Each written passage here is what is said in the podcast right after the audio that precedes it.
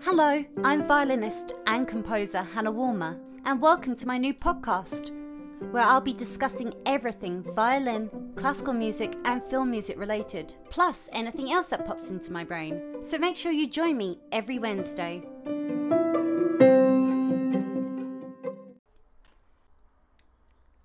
Hello, I'm Hannah Woolmer, and welcome to my podcast, The Rosin Diaries. Today is episode one of my podcast, my very first podcast, and I'm going to start with something quite controversial. This is the Spitfire Audio Competition, the Westworld competition. For you guys that don't know too much about this, this was a competition that started during lockdown. It's by the um, the library Spitfire Spitfire Audio creates uh, custom libraries for composers to compose with on their DAWs, such as Cubase and they teamed up with Westworld, the TV show, and there was a scoring competition.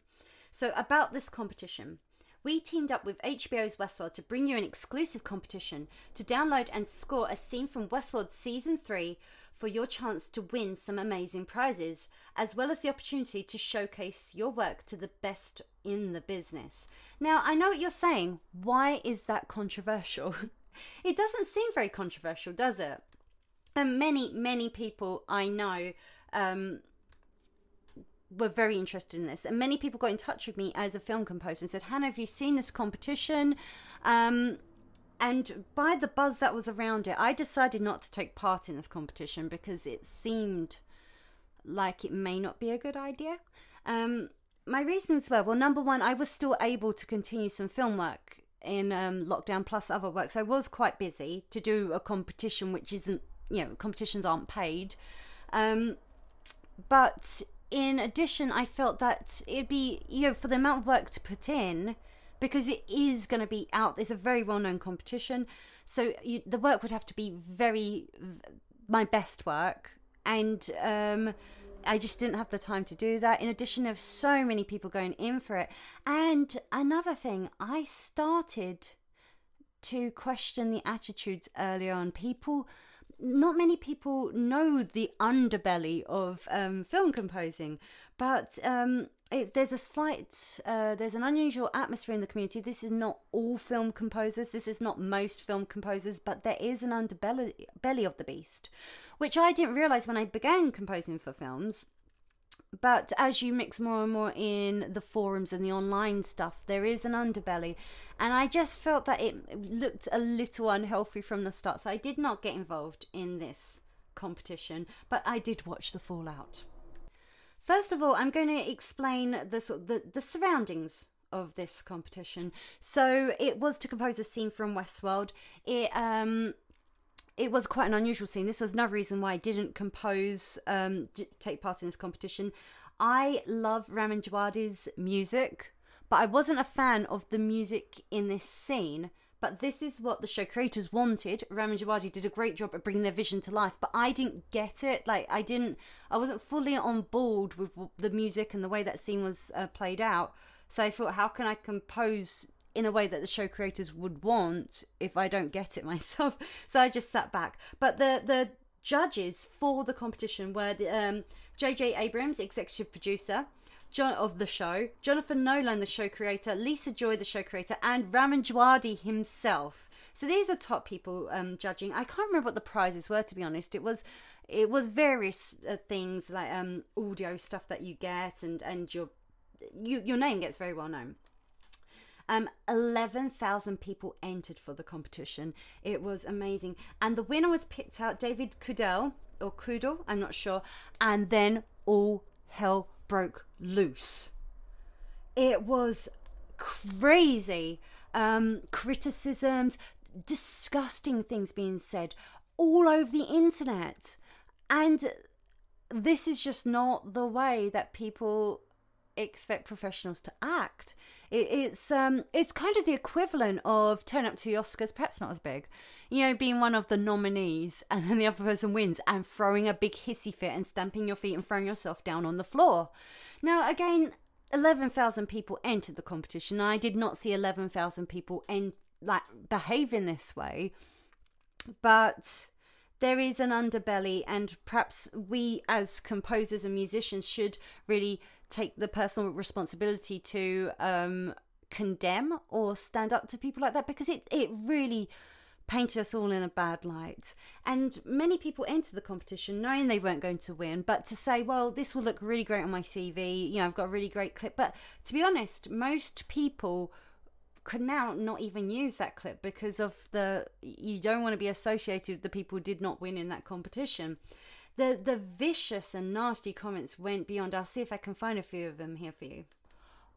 Some of these comments i'm trying a lot have been removed by this point but i can see a few of these comments um, and they're along the lines of the composer has worked with the show creators in the past.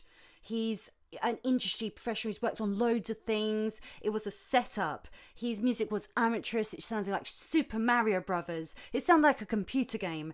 Um, absolutely non-stop craziness it was all over the place. It was vicious, it was nasty, personal attacks, and so much so that the the poor composer had to come out on Twitter. Um, so he wrote when he when he won the competition, he wrote. So excited, humbled to win the Spitfire Audio Westworld scoring competition. So many amazing and varied entries, 11,000 of them.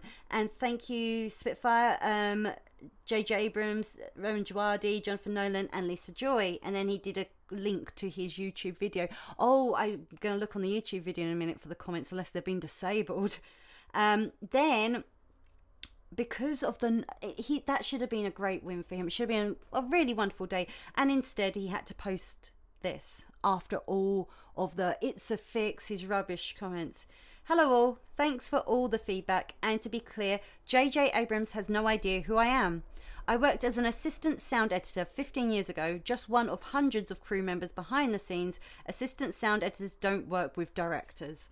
Um, and I'll go into who else had to speak up as well. It was, it was probably the most embarrassing debacle ever. Um, it, it really, I'm, and I'm kind of pleased that I am not associated with the competition at all. I can just act as a sort of innocent bystander to the drama. So I just got up. Um, David Kudell, sorry, um, little Meghan has just come in to join the podcast.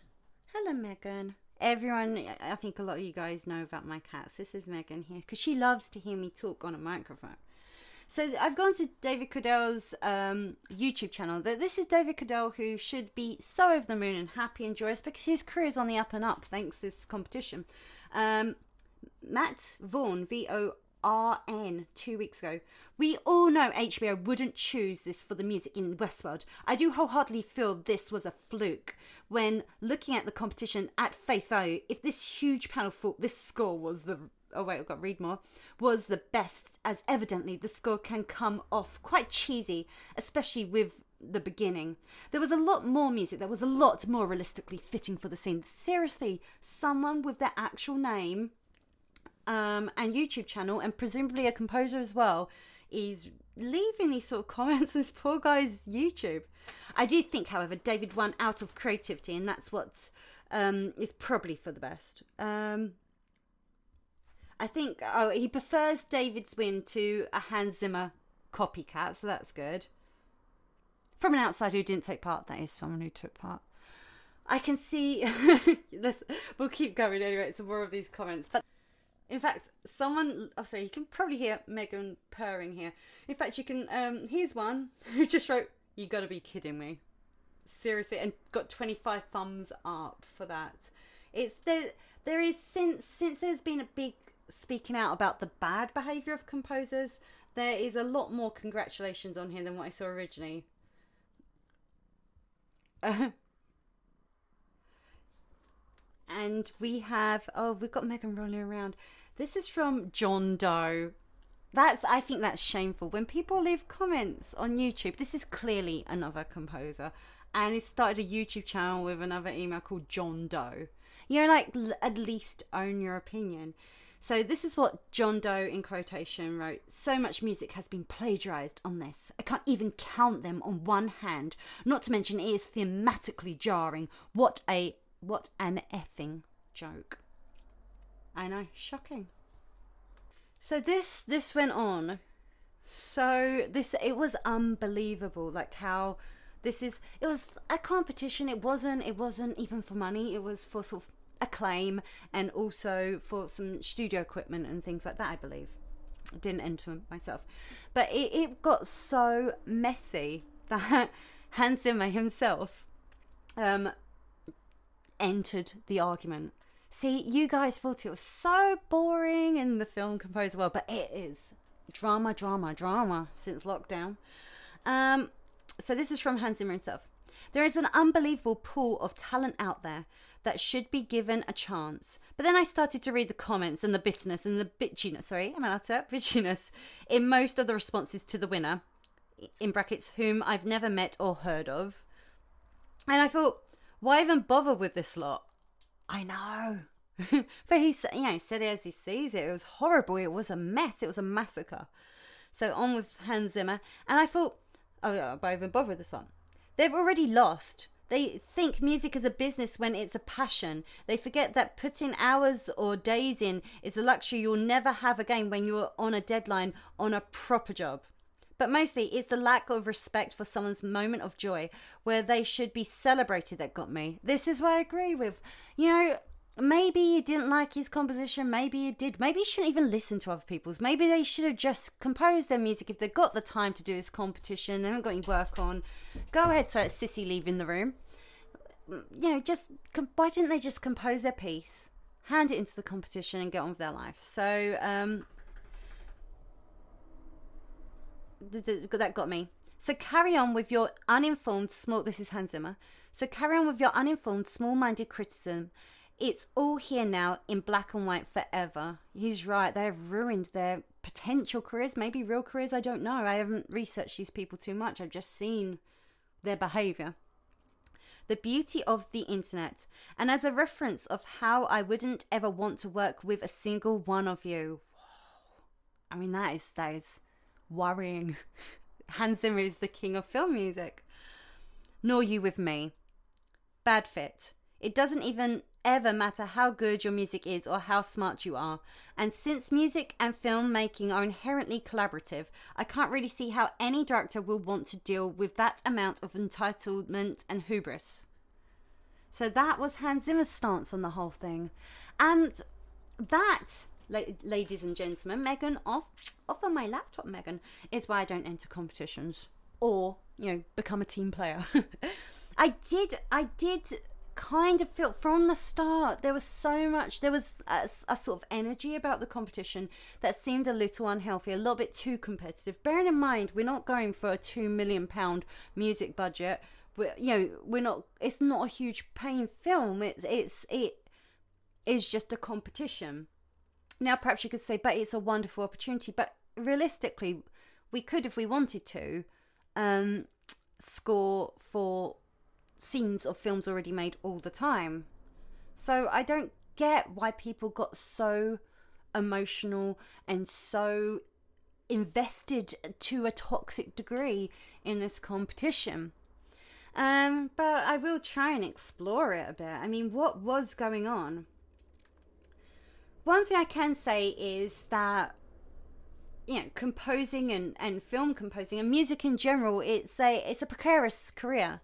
There are highs and lows. We're all self-employed. There are there's there's times when amazing things happen to you and you know it's like oh my life is charmed. And then there's there's really dull moments you know moments where a bit of fear can pick it like kick in. When when is the next job you know i'm running out of jobs here. Someone send me a job um, or create my own.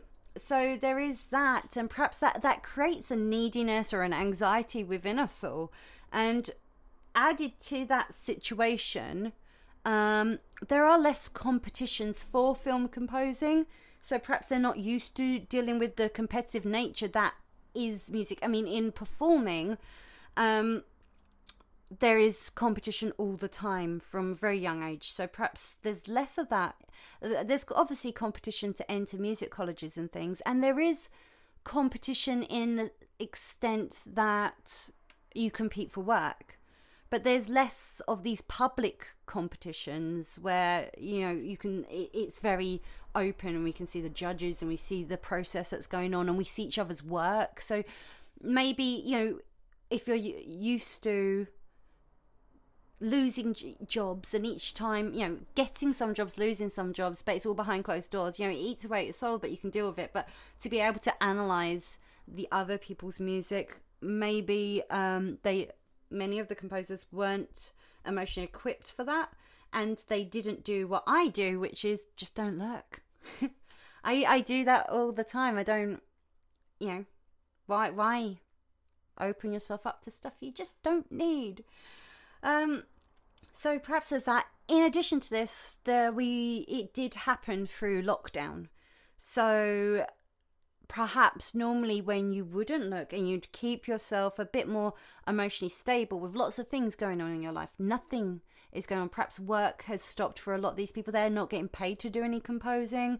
They're not allowed even allowed to leave their house in many occasions. Um, and all they've got is this well, one of the biggest things I've got is this composing competition. Perhaps that's what led to this emotional outpouring that turned so toxic. But yeah, please tweet me at Hannah Woolmer or email me assistant at hannahwoolmer.online um, and they will get through to me and let me know what do you know anything about the West World competition? Do you know anything about what went on there? And David Kudell, I think he's got a really terrific career ahead of him. In addition to this, we've got the runner up, which is Rachel Hardy, um, and then Tom Recknell. Who else are the other runners? They seem to get off lightly. No one seemed to criticise the runners up. It was only the winners. Andrew Morgan Smith, I think Casper Stachowak, and Oleg Troyanovsky, maybe. But yeah, what should have been a wonderful, wonderful competition just turned so negative. But I do think it has a lot to do with this lockdown, this pandemic. What I have noticed, I mean, a lot, there's been a lot of fiery incidents in lockdown. Um, just silly Facebook arguments, silly online arguments. Everything means so much more to people than it did before. And it's really weird because you'd think things would mean a lot less considering there's a huge global pandemic on, but minor things can create huge arguments. It's like a big tinderbox waiting to explode. I don't know if you guys will agree with me, but um, so I think the Westworld competition is perhaps a to a, a sort of example of what was happening socially overall, but who knows? I'm not an expert. I just like to give my opinion. That's why it's the Rosin Diaries. I hope you actually like this first episode of it. It's me talking, which is what I do best, apart from playing the violin and writing music, hopefully. Um, Meghan, my little Meghan, shall I hold her up to the microphone to see if you can hear her purr? Can you hear that? I'm not sure. You're cute, aren't you? But also, I've noticed since we've in the UK here, we've started to come out of lockdown, not fully, but we're around. And I've noticed a lot more people acting really unusually, um, talking to themselves. One guy I saw he was just walking around with a ping pong ball, throwing it to himself. But um, lot of talking to themselves. A lot of people also can't control the volume of their voice. Lucky I've always been like that not being able to control the volume of my voice. Find people are often talking too quietly or too loud. So there's one guy in a pharmacy. Well, in the UK we have like pharmacy slash beauty shops. So um, they do the medicine, but they also do all our makeup and um, wash stuff and everything. And there's a guy, and he was having a well, a conversation with anyone around him, and um, then eventually the cash register, but he was so loud you could hear him throughout the whole shop. But I'm not judging him for that because I think we all feel a bit. I don't know if it. Please let me know. Is this the same in every country? Is this a UK thing? Everyone's gone a little bit eccentric, but I think weren't we always a little bit eccentric in the UK? So yeah, maybe it's not so strange, but I would love to know what your thoughts are on that. Okay, we're coming to the end of my first podcast. I'm trying to keep them between 20 and 30 minutes long. Um, I'd love some ideas of what you'd like me to talk about because I can talk about absolutely anything. But I thought I'd start today's podcast with the Westworld debacle. Oh, oh, honestly, a lot of these comments I have been removed now but they were shocking at the time. So much so that people had to speak out.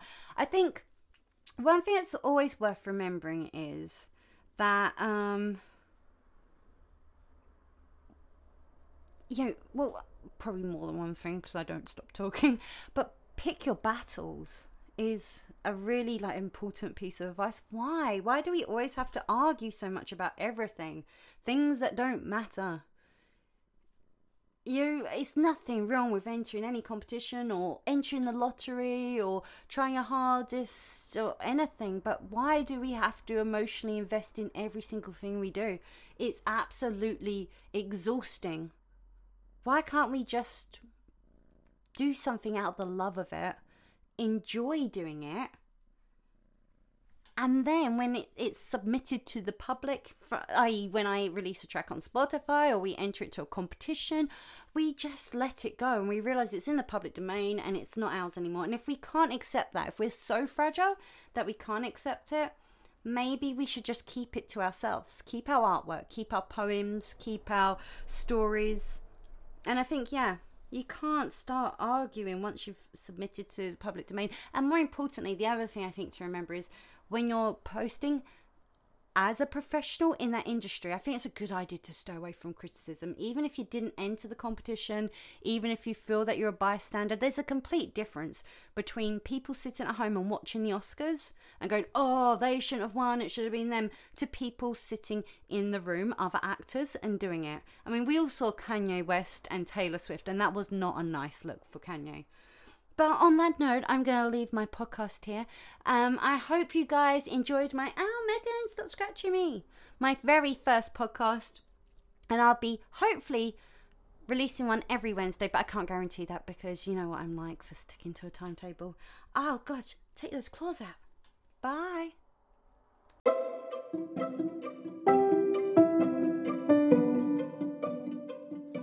I'm Hannah Woolmer, and you've been listening to The Rosin Diaries.